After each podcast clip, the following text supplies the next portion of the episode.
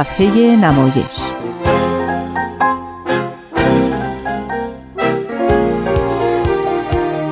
فصل دوم.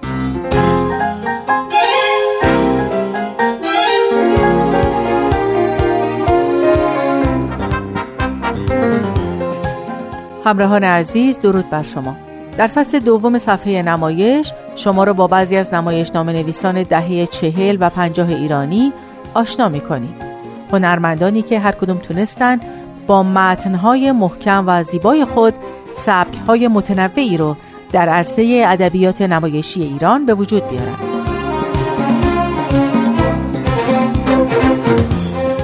امروز سومین بخش از سرگذشت اکبر رادی و بخشی از یکی از نمایشنامه های او رو خواهید شنید. دوستان من آزادی جاوید هستم. با صفحه نمایش همراه باشید.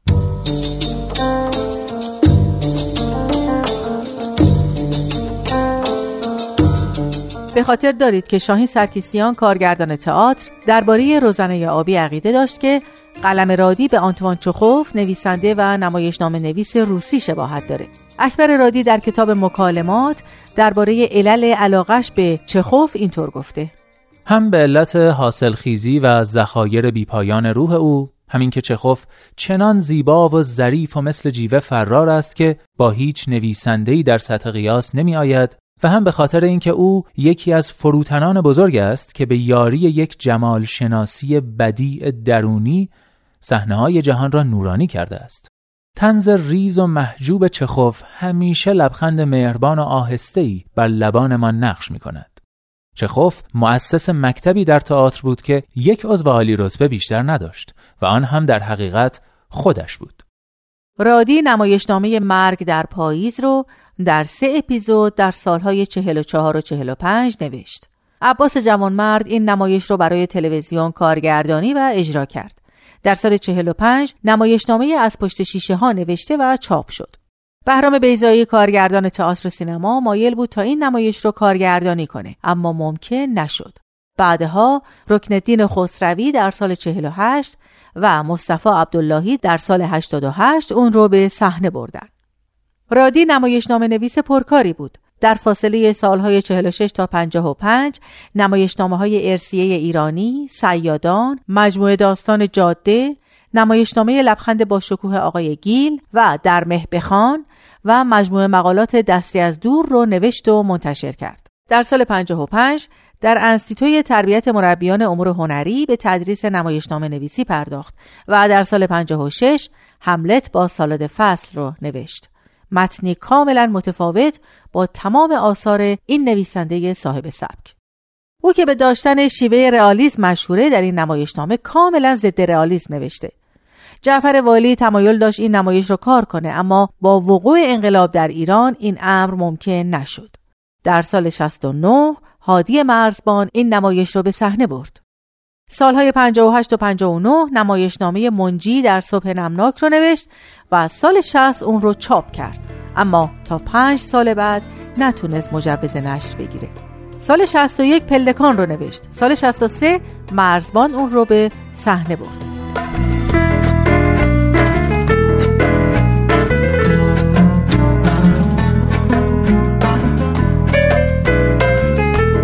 پلکان در 75 بازنویسی شد.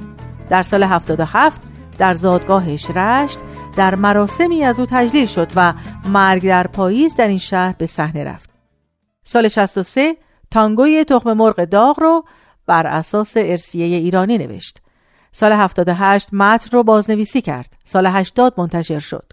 هادی مرزبان این نمایش رو به صحنه برد اما بعد از حدود یک ماه اجرا نمایش توقیف شد.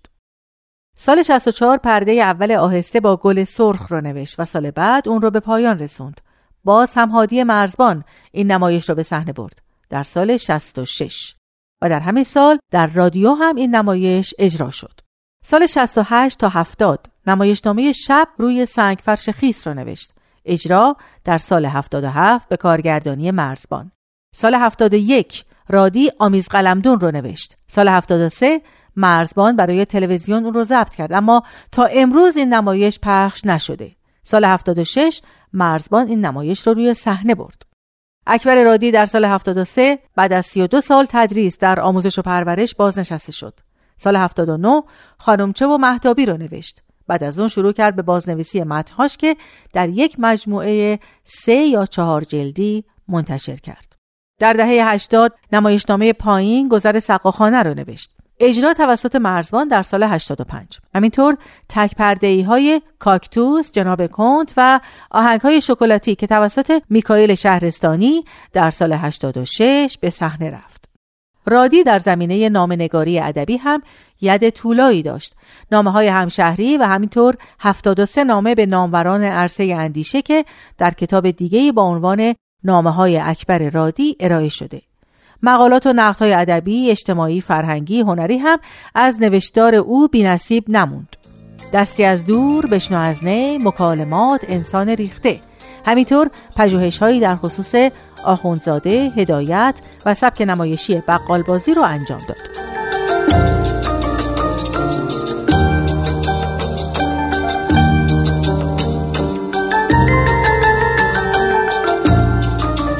دوستان این بخش از برنامه امروز رو به پایان می‌بریم. از نوید توکلی برای همراهیش سپاس گذارم حالا وقت اون رسیده که قسمت اول بخشی از نمایشنامه باغ شبنمای ما از اکبر رادی رو با هم بشنویم. امیدوارم موفق بشید تا آثار اکبر رادی رو مطالعه کنید.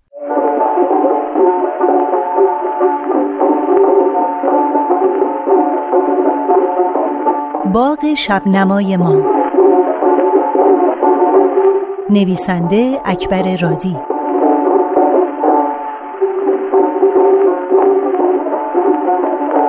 کاری از گروه نمایش رادیو پیام دوست.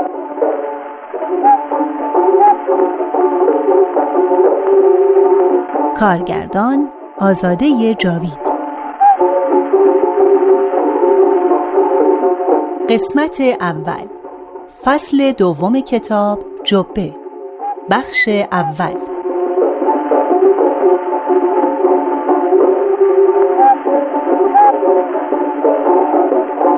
شاه و ملازمان آماده شکارند. فخر و دوله و مجد و دوله دور شاه می گردند و به ظاهر او سر و صورتی می دهند.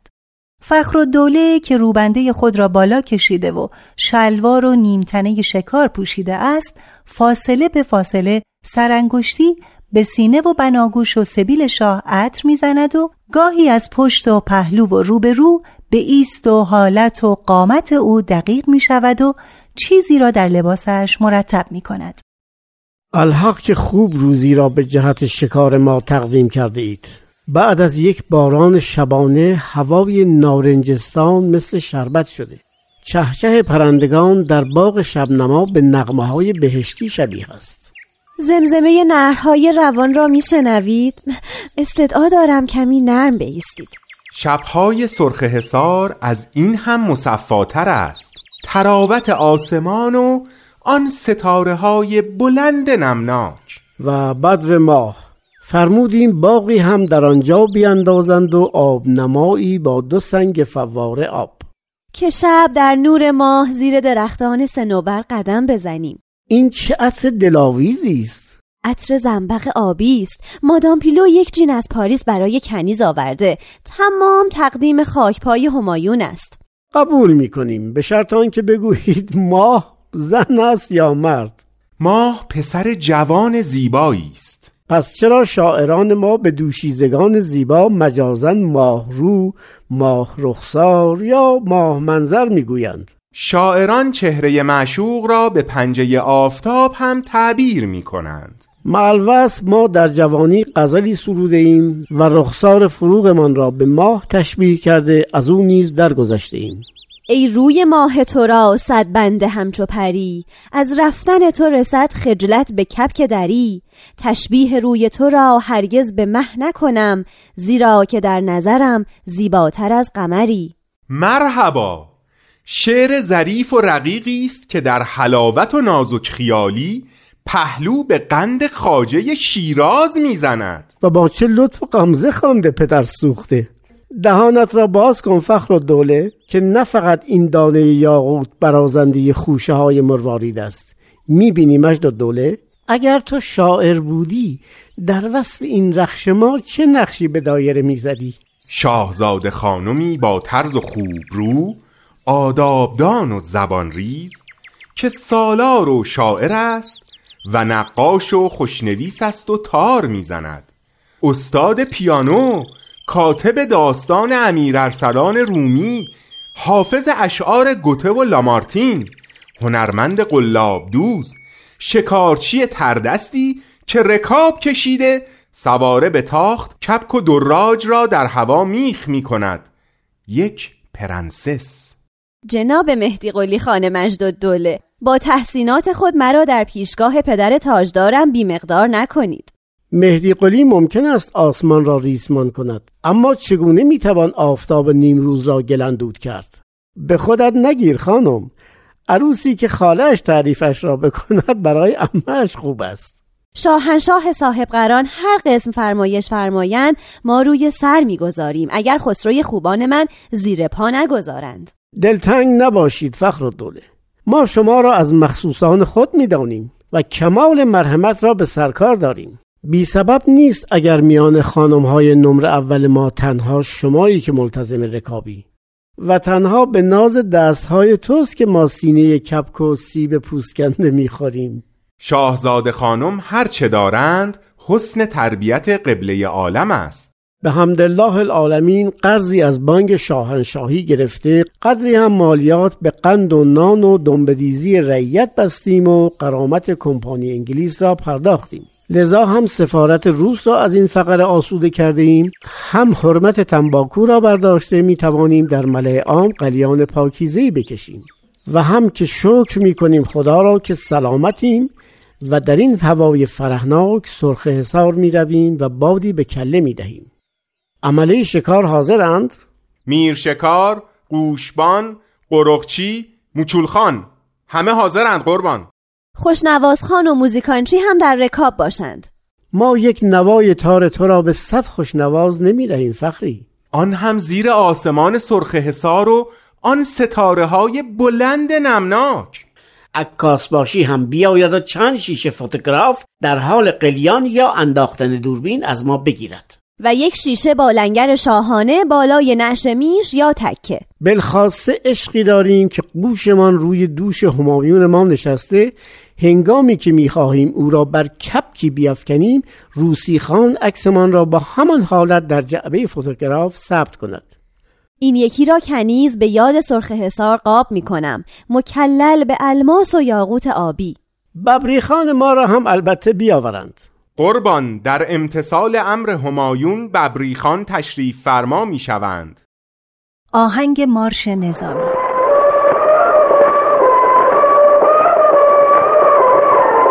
شاه به در چپ تالار چشم می دوزد.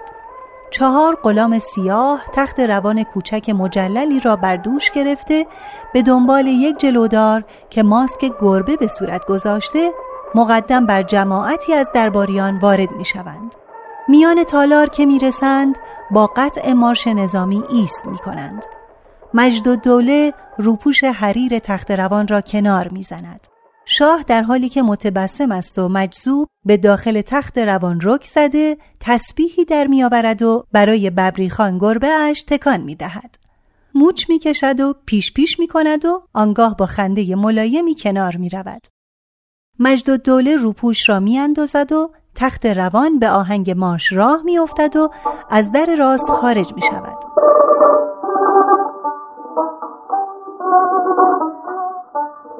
از صف همراهان ببریخان ملیجک، حاجب و دوله، امین خاقان و اعتماد و سلطنه میمانند و نگاه شاه در پی تخت روان است.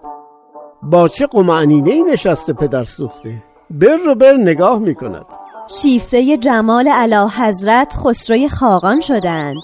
فلاسفه می‌گویند گربه حیوان نمک به حرامی است. شما چه عرض می کنید اعتماد و سلطنه؟ گربه ای که میل بندگان شاه بر او بجنبد حکمند و حتما از این قاعده مستثناست. آن جلودار که بود که اسای معین البکایی در دست و جبه مستوفیان برتن داشت؟ گفتیم جناب آقا مستوفی الممالک است. اون دای مردک من شاجون خدمتگزار گلدان مخصوص و آجودان حضور ببری خان. ماکس گربه گذاشته که ببری پلنگه خوشش بیاد. آلو بیاورید. ولی ما ملازمین ببریخان را در صف تشریفات ندیدیم. لله دایه فخرالعتبا. علا حضرت ها نوکرهای ببریخان از سر دسته با قاطرخانه شاهی به راه افتادند که چادر معزی علیه را کنار پوش جلالت نصاب ملیجک ما برپا دارند. جای با صفای خرمی که پوش سلطنتی به آن نگاه می کند آقا تفنگتان را به طرف من نگیرید. شاه جون این مرتی که چقدر اونقه. این همان تفنگ 16 تیری است که امپراتور الکساندر به آستان ملوکانه تقدیم داشتند. آری تفنگ خوشمرامی است. بخشیدیم به ملیجکمان که با او میشو تکه بزند. شاه جون شاه بابا من نمی‌خوام میشو تکه بزنم. من می‌خوام هرچی قوچ و خرسه تو سرخ احسار درو کنم. خرس، قوچ، پلنگ تمام ملک تلق شماست ملی جان تو حتی مرخصی آدم بزنیمون میجوا سیورسات ما ردیف است؟ بله قربان. حلویات عدس بوداده تخمه خندان. میوه های نوبر و قلیان. هفت مینای می شیرازی و بردویی. آها. تیله و نرد و شطرنج. ماست میش و دوغ تنگی. فیله کپک در آب گوجه فرنگی. و اقسام تنقلات و پرورده ترشیجات فصل مربای چاتلانگوش. آلوی خیسانده از قلم نیفتد. شاه جون من دوست دارم انگوش بزنم تو مربای چاتلان گوش. باشه؟ بسیار خوب. صورت ملتزمین ما را هم بخوانید. عالی جناب ببری خان گربه شخص اول. مقرب الخاقان جناب ملیجک. عزیز السلطان امیر تومان لشکر. نواب الیه عالیه شاهزاده خانم فخر الدوله. علی نقی خان حاجب الدوله مسلحت گذار خاصه. مهدی قلی خان مجد الدوله خانسالار دیوان اعلا. میرزا محمد خان امین خلوت. امین خلوت اندکی بدمحضر است. کم کم دیگر نباشد. خط بزنید. یحیی خان معتمد الملک آفتاب دار و فانوسکش حکیم تولوزان طبیب حضور همایون. زیغوله خاجه سراسیمه وارد می شود دستها را در آستین فرو برده بر سینه چلیپا کرده تعظیم می کند. ها زیغوله خوشخبر باشی. شاها با کمال تأسف به استهزار میرساند بانوی عزما شکوه السلطنه جان به جان آفرین تسلیم نموده. به سرای جاوید رخ بربستم. الله اکبر. فرق مبارک شاهنشاه ما سلامت باد. بقای عمر آن خلاصه شاهان آن چکیده دوران باد. و هرچه خاک آن کریمه شاهی است دوام دولت و سلطان صاحب قران باد. آمین. انا لله. امین خاقان بگویید موزیکانچی خاموش باشند. الحق که خوب ملکه ای بود. اگرچه این سه ماه ایشان را میان بانوان حرم رؤیت نکرده بودیم معلوصف از شیخ الاتبای قاطرچی شنیدیم که علتی در سینهاش بروز کرده تخت بند زمین شده اند. ما هم زیغوله را به احوال پرسی ایشان فرستاده حکیم الممالک را به استخاره معالج قرار دادیم. حضرت باری او را غریق رحمت فرماید. عجب. متعلم شدیم. شاه بابا متحلم نشو. جو جون من نشو. تو که یه عالم خانمای خوب خوب توی حرم خونه داری. مگه نه؟ ام اقدسم هرزت قدسیه تاج الدوله بدر السلطنه و جی الدوله خانوم باشی. ده دیگه جونم بگه. شکوه السلطنه مادر ولیعهد ماست ملی جان. زیغوله واقعا که آیه نحسی. ما معمور اخبارات حرمخانه ایم آقا. آیا نمی توانستی اندکی مسامحه کنی تا موکب مسعود ره سپار شکار شوند؟ نقلی نیست آقایان. فیصله بدهید و مجلس کنید ببینیم پروگرام ما در این فقره چه نحو است. شاهنشاها مرگ در کمینگاه تاریک نشسته هر دم تعمه می رو باید و حق است. اعتماد. به این پراپوش خاطر ما را اندوهگین نکنید. مقصود آقای اعتماد و سلطنه این است که قبله عالم به سید کپک و دراج همیشه اوقات در سفرند. اما سوی ملکه مصیبتی است که حکم الهی رقم زده. یک بار بر شاه و رعیت نازل می شود فقط. پس به قانون زمین و آسمان شرف حضور شاهنشاه ما در ازای بانوی اعظم دربار لازم بلکه واجب است. شاه جون ببینین فخری چی میگه؟ مگر شاهزاده خانم چه عرض کرده اند جناب عزیز و سلطان؟ می‌دونم. همه آتیشا از گور این زیغول زنبک بلند میشه. همین که خواستیم یه سری هوا بدیم اومده گند زده توی پلوگرام ما قباحت هم نمی‌کنه پدر سوخته. صبر کن یه کاری سرت بیارم که دیگه خروس بیمحل نشی. اما شاجون به ارواح خاک ریش بابا. به جقه مبارک قسم اگه پلوگرام شکار رو تحتیل کنی من دیگه امیر تومانت نمیشم. دیگه نوشته جات و دست خطایی. تو رو مهر نمی کنم. دیگه نه من نه تو. می‌بینی. زیغوله آیا حرمخانه جلالت ما از این مقوله خبر دارند؟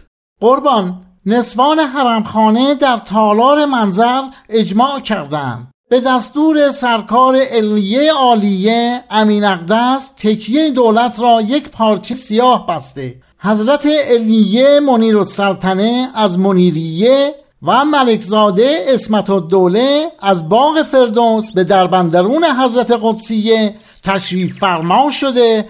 خانم های نجبا و اعیان با کالسکه و تاجهای گل می آیند به تبریز تلگراف کنید و از طرف همایون ما یک ملفوفه تسلیت به نواب امجد والا ولیعهد بنویسید.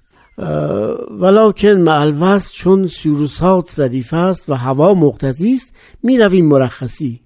زیغوله کرنش کنان خارج می شود آری جنازه بانوی اعظم روی زمین مانده. سردر شمس الاماره از کالسکه و سیاه پوش موج می‌زند. آه فخر و دوله تو هم که آیه یس می‌خوانی. قربان مردم رخت عذا پوشیده در انتظار مقدم شاهانه اند و خسروی خوبان من به فرخی به شکار می‌روند. سرخ حسار سفرسنگی است. به اون حضرت باری در مراسم سیوم خواهیم بود. همش سه روز؟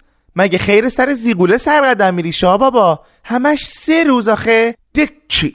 اعلی حضرت ها سیوم سهشنبه مقارن است با تماشای اعدام و کلکنی در سرخ حسار به جهت رقت مزاج ملوکانه. هفتم چطور است؟ صبح کاغذخانی و فرمان به ولایات دارند. بعد از ظهر قیلوله میفرمایند و عصر مسابقه در باغ اسب دوانی. و شب تیارت بقالبازی در امارت گالری است. پس برنامه های هفت را هم به احترام شکوه سلطنه موقوف می کنیم و برای ختم چله انشاء الله تعالی می آییم. راضی شدی ملی جان؟ دیگر قهر نیستی؟ قربان حال رای عالم رای خسروانه چیست؟ ایشان را شایسته به طور نظم بردارند و در حضرت عبدالعظیم زیر پای ما به خاک بسپارند. نواب والا نایب السلطنه هم قائم مقام شخص ما باشند و امورات را در عهده لیاقت خود برگزار کنند. حرکت می کنیم اگر پدر تاجدار من معزون فرمایند کنیز به تشییع بانوی اعظم شکوه السلطنه رفته همراه باشد شاید روح آن پرنده رنجور آری خانم بروید. ما بی تو سیب پوسکنده نمی‌خوریم و به نغمه تار خوشنواز هم گوش نمی کنیم فخر و دوله در برابر نیمرخ آزرده شاه سر فرود می آورد و می رود. آهنگ مارش ازا از دور